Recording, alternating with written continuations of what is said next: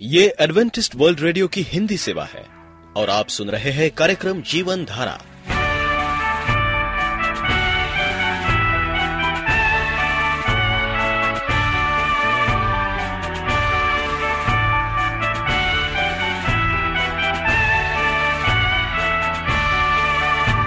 कार्यक्रम जीवन धारा सुनने वालों को मैं स्मिता और मैं अमित हमारा प्यार भरा नमस्कार। एडवेंटिस्ट वर्ल्ड रेडियो की हिंदी सेवा में हम आपका स्वागत करते हैं।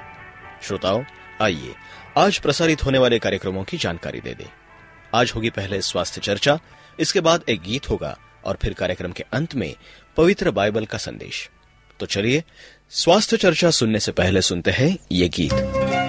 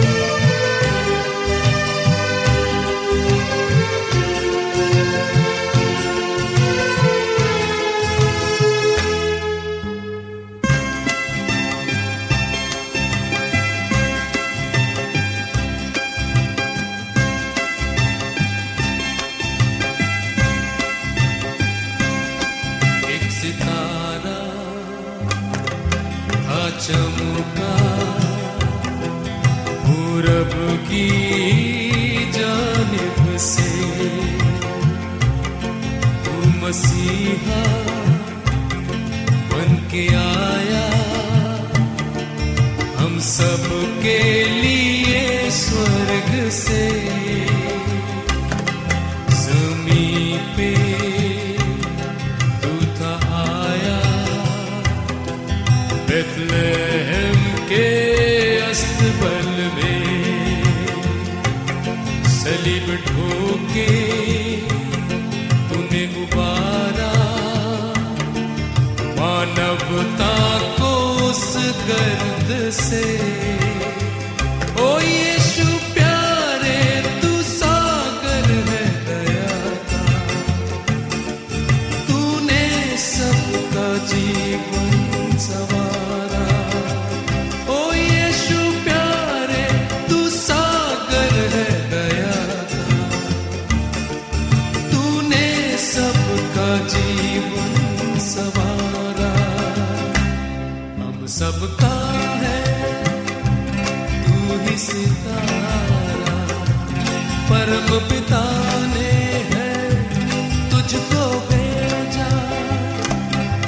सबका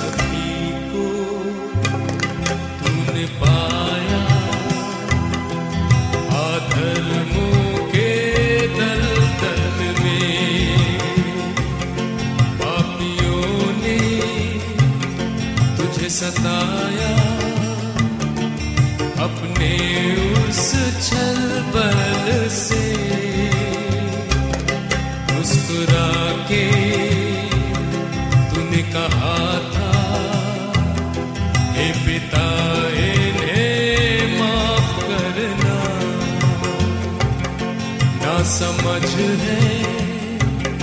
ये लोग सारे ये न जाने ये क्या कर रहे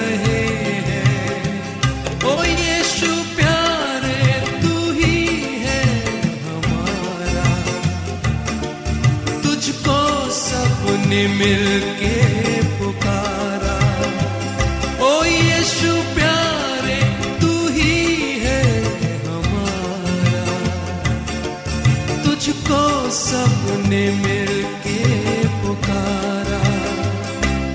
हम सबका है, तू ही सितारा। परम पिता ने है, तुझको भेजा। हम सबका है, तू ही सितारा। परम पिता ने है, तुझको भेजा। सबका है, तू ही सितारा। हम सबका है, तू ही सितारा। हम सबका है, तू ही सितारा।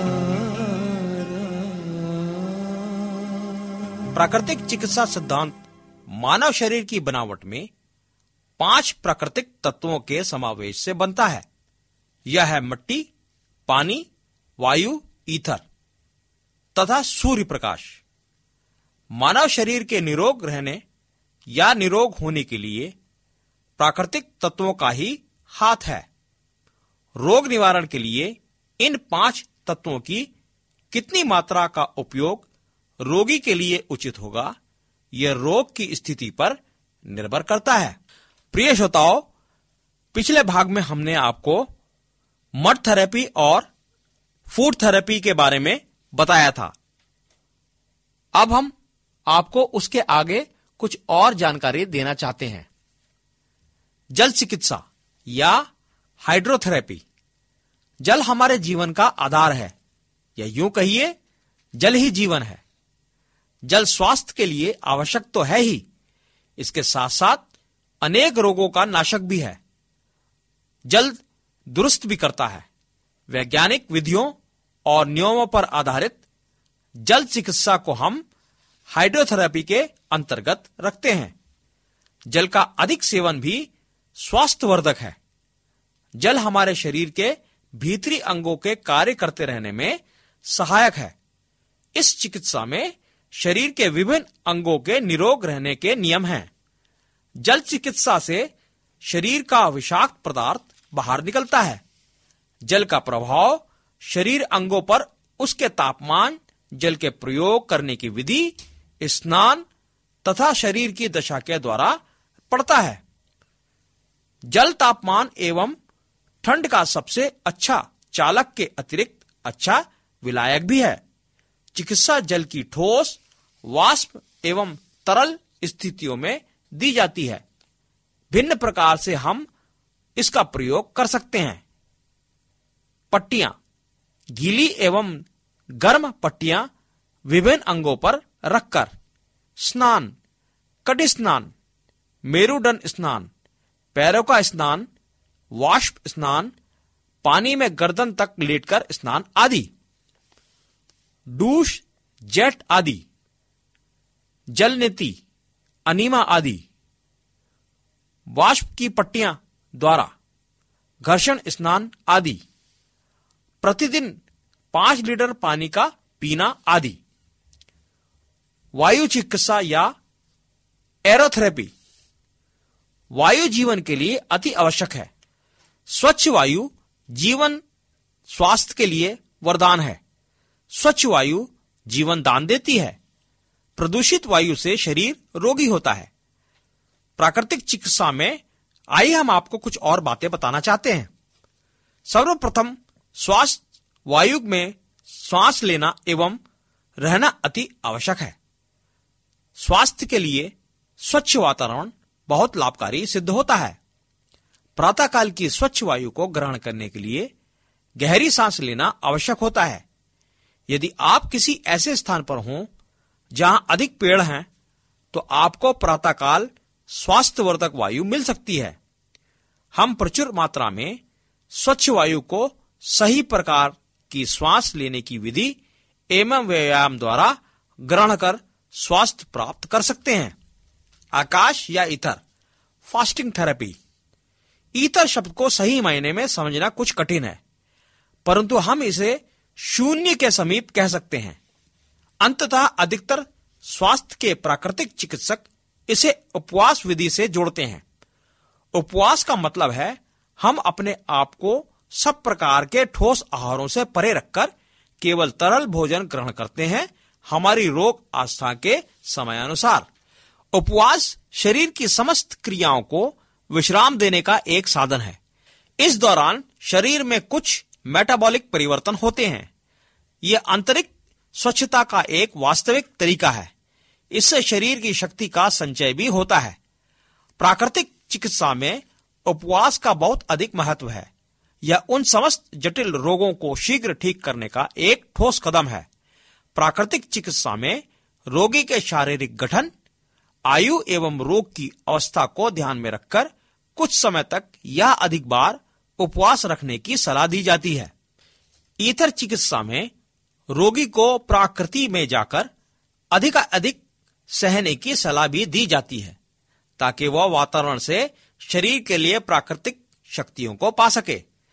स्वच्छ वातावरण में एकांत में बैठकर शरीर पर कम वस्त्रों को धारण करके हम शरीर में वातावरण की शक्तियों को पा सकते हैं। इस प्रकार भी हम प्राकृति से स्वास्थ्य की रक्षा के लिए शक्ति को ग्रहण कर सकते हैं। Surya Prakash Helio and क्रोमोथेरेपी। सूर्य हमारे लिए प्रकाश और ऊर्जा का स्रोत है। सूर्य की किरणों से ही वनस्पति एवं अन्य जीव अपना जीवन पाते हैं। वे सूर्य की उपस्थिति में ही अपना भोजन कर पाते हैं। सूर्य किरणों के कारण ही हम विटामिन डी एवं अन्य शरीर उपयोगी पदार्थ अपने आहार से शरीर के लिए ग्रहण कर पाते हैं। सूर्य किरणें जीवाणुओं को नष्ट करने वाली होती हैं। ये हमारे शरीर की हड्डियों को भी मज़बूत बनाती हैं। प्राकृतिक चिकित्सा में हम इन विधियों को भी प्रयोग में ला सकते हैं। प्रातःकाल की सूर्य किरणों को शरीर पर ग्रहण करते हुए सामान्य परिश्रम का व्यायाम करने से शरीर को किरणों से स्वास्थ्य लाभ मिलता है। विभिन्न प्रकार के रंगों की किरणों का शरीर पर भी उपयोग कर सकते हैं। विभिन्न रंगों में भी स्वास्थ्य के लिए विशेष गुण होते हैं, जैसे लाल रंग का प्रयोग उत्तेजक एवं रोमांच उत्पन्न करता है। नीला रंग ठंडक देता है। हरे रंग से जीवाणुओं का नाश होता है। आदि। रंगों को रंग चिकित्सा, जिसे क्रोमोथेरेपी कहते हैं, में इस प्रकार के उपचार के लिए हम व्यवहार में ला सकते हैं। सूर्य किरणों या विद्युत प्रकाश को विभिन्न रंगों में शरीर के विभिन्न अंगों पर चिकित्सा हेतु डाला जाता है। जल, तेल, भोजन एवं दूसरे अनेक तरल पदार्थों को रंगीन कांच के बर्तनों में सूर्य प्रकाश के सामने रखकर, फिर उन्हें पीकर या शरीर पर डालकर या मलकर भी चिकित्सा की जाती है। इसी प्रकार विभिन्न रंगों के खानों से या विभिन्न रंगों के माध्यमों से होकर आने वाली वायु को ग्रहण करने से भी हम रोगों का निदान करते हैं। विभिन्न प्रकार के रंगीन कपड़ों को, विभिन्न प्रकार के रोगों को ठीक करने के लिए भी इस्तेमाल किया जाता है। आज की जानकारी से हमारे श्रोता लोग विशेष लाभ उठाएँगे। इस उम्मीद के साथ आज की स्वास्थ्य चर्चा को समाप्त करते हैं। अब आप वेल्डन चरण को आज्ञा दीजिए। नमस्कार। आप एडवेंटिस्ट वर्ल्ड रेडियो का जीवन धारा कार्यक्रम सुन रहे हैं। यदि आप पत्राचार द्वारा यीशु के जीवन और उनकी शिक्षाओं पर या फिर स्वास्थ्य विषय पर अध्ययन करना चाहते हैं तो आप हमें इस पते पर लिख सकते हैं। हमारा पता है वॉइस ऑफ़ प्रोफेसी ग्यारह हेली रोड, नई दिल्ली, एक एक शून्य शून्य शून्य एक, इंडिया। और हाँ श्रोताओ, आप हमारे वेबसाइट पर भी हमें कांटेक्ट कर सकते हैं। हमारी वेबसाइट है www.vophealth.org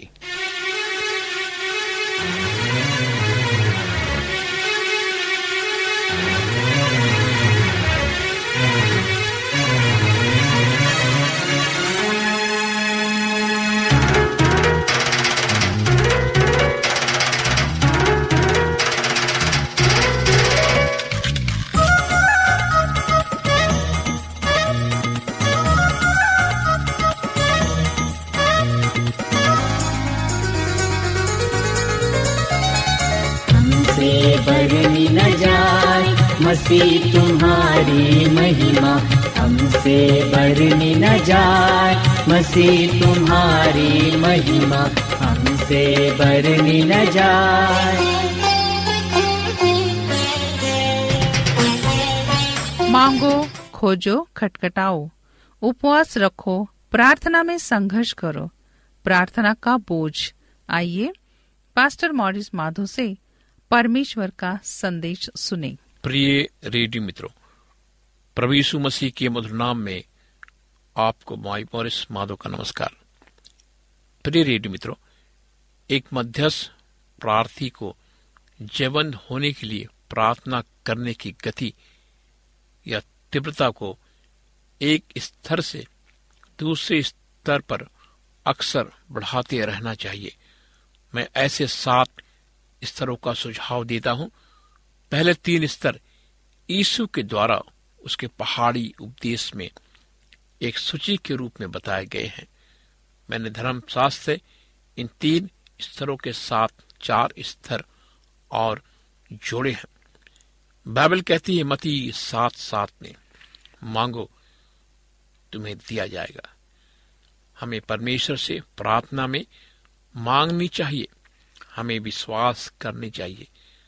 ना केवल विश्वास, हमें परमेश्वर की आवाज़ भी सुनना चाहिए, ताकि हम उसकी आवाज़ को सुनकर उसके साथ चल पड़े। खोजो। बाइबल कहती है, खोजो, तुम्हें दिया जाएगा। मांगना अधिक तीव्र और लंबे समय के लिए हो सकता है। हमें खोजना है। सबसे पहले हमें परमेश्वर के राज को खोजना है। बाइबल कहती है, मेरे राज की खोज करो तो तुम्हें सब कुछ मिल जाएगा।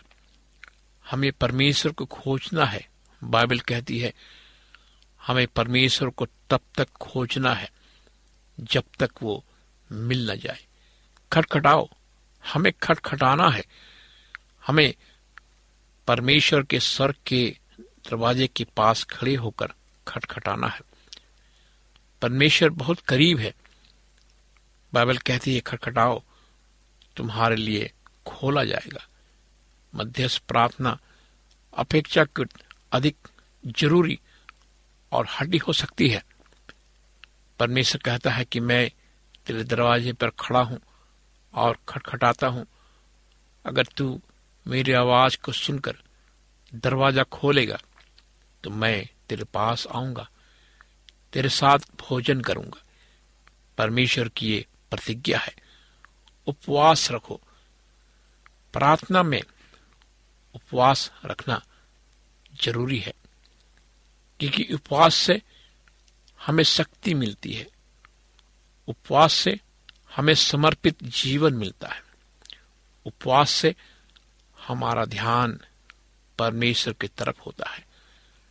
हमें उपवास रखकर प्रार्थना करनी चाहिए। प्रार्थना का बोझ प्रार्थना का बोझ हरेक मसीह के ऊपर होना चाहिए। एक ऐसा बोझ है जो हल्का है। परमेश्वर का हरेक बोझ हल्का है। बाइबल कहती है, हे बोझ से दबे ही हुए लोगों, मेरे पास आओ, मैं तुम्हें विश्राम दूँगा। संभवतः बोझ गंभीर, छोटा अथवा लंबे समय के लिए हो सकता है। प्रार्थना में संघर्ष करो। अत्यधिक तीव्रता से प्रार्थना करना चाहिए।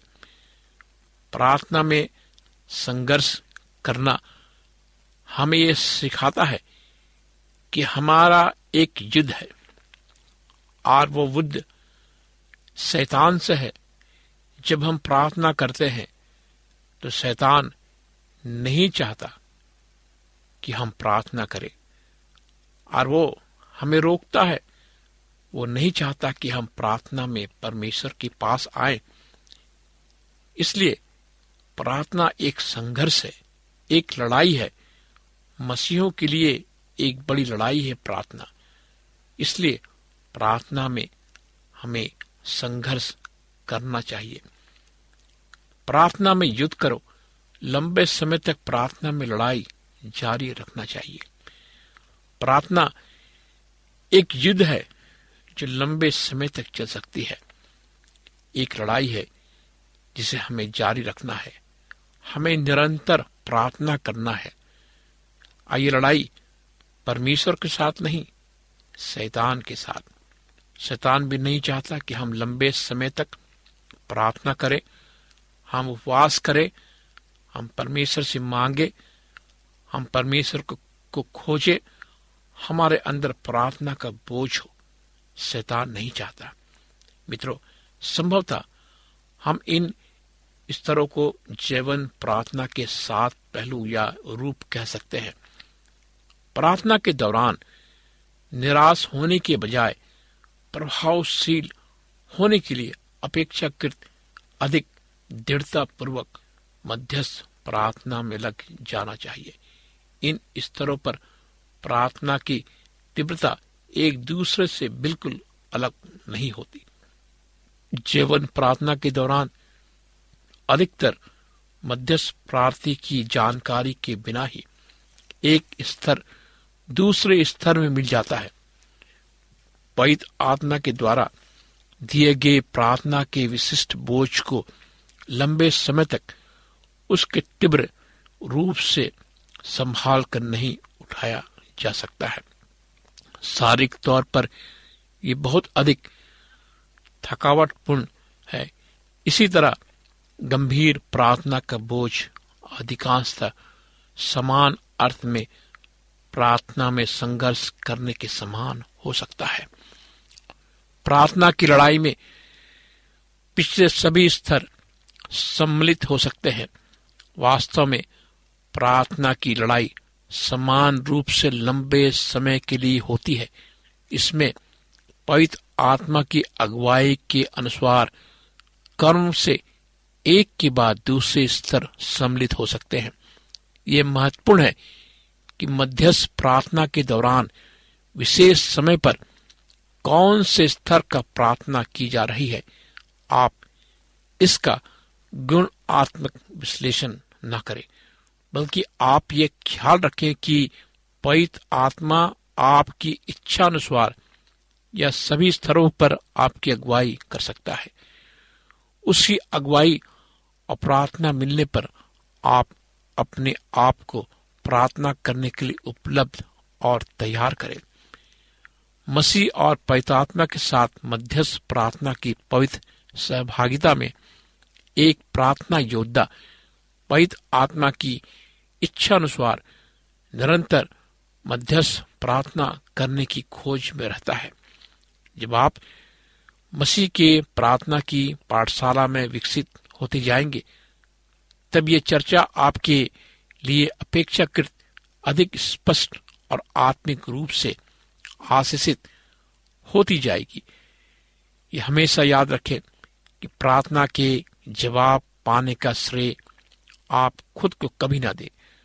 आप अपने किसी भी कार्य या प्रयास के द्वारा परमेश्वर का प्रत्युत्तर प्राप्त नहीं करते हैं। आपको प्रार्थना के जवाब, शारीरिक मेहनत करने, ऊँची आवाज़ में प्रार्थना करने अथवा किसी प्रकार के भावात्मक अनुभव के कारण प्राप्त नहीं होते। वास्तव में सर्वाधिक गंभीर प्रार्थना सबसे अधिक शांत होती है। दूसरी ओर जब आपका हृदय परमेश्वर को पुकारता है, तब आप यीशु के समान ऊँचे सबसे पुकार पुकार कर आँसू बहा बहा कर प्रार्थना करने का अनुभव कर सकते हैं। परमेश्वर के कई प्रार्थना योद्धाओं ने पिछली सदियों में प्रार्थना की ऐसी गंभीरता को अनुभव किया है। गंभीर जीवन प्रार्थना परमेश्वर का अभिषिक्त नियम यीशु के पुनाग्रम तक वर्तमान समय में उसके उद्धार की योजना को लागू करने की एक विधि है। ये सर्वोच्च, सपवित्र सर्व सामर्थ्य प्रयास है। इसे करने के लिए परमेश्वर का संतान सक्षम होता है। मित्रों, ये स्वर्ग की शक्ति है। प्रार्थना स्वर्ग की शक्ति है। सुविधाओं और स्वर्गदूतों को पृथ्वी पर क्रियाशील बनाने के लिए परमेश्वर का चुना हुआ एक मार्ग है। इस भजन का कथन है, जो व्यक्ति प्रार्थना में परमेश्वर पर विजयी होने की कला जानता है, वो स्वर्ग को अपनी इच्छा के नियंत्रण में रखता है।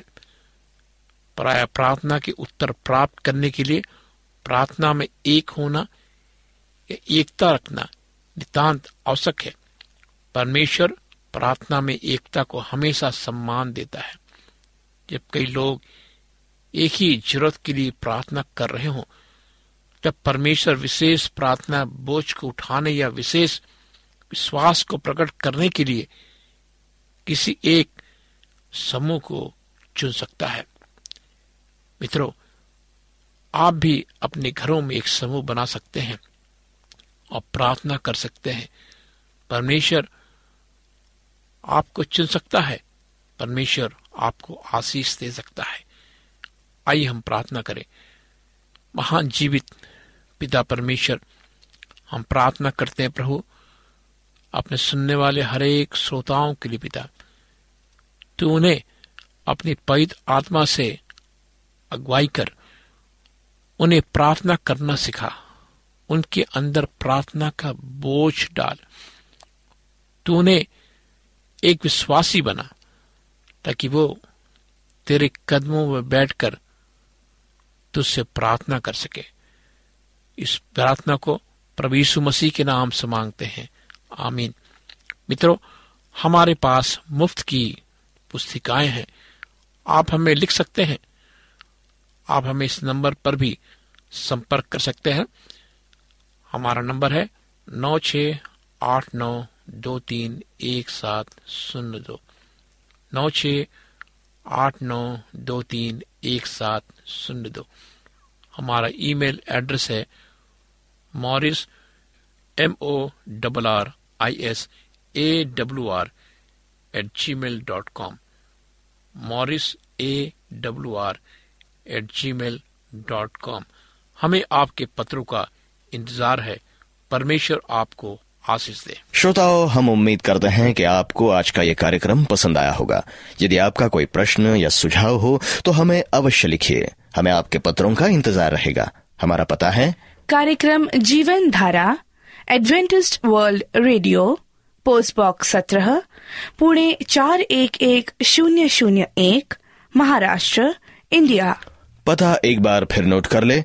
कार्यक्रम Jeevan Dhara Adventist World Radio post box सत्रह पुणे चार एक एक शून्य शून्य एक महाराष्ट्र इंडिया। और अब हमारा समय यहीं पर समाप्त होता है। इसी समय इसी मीटर बैंड पर आपसे फिर भेंट होगी। तब तक के लिए मैं स्मिता और मैं अमित हमें आज्ञा दीजिए। प्रभु आपको आशीष दे।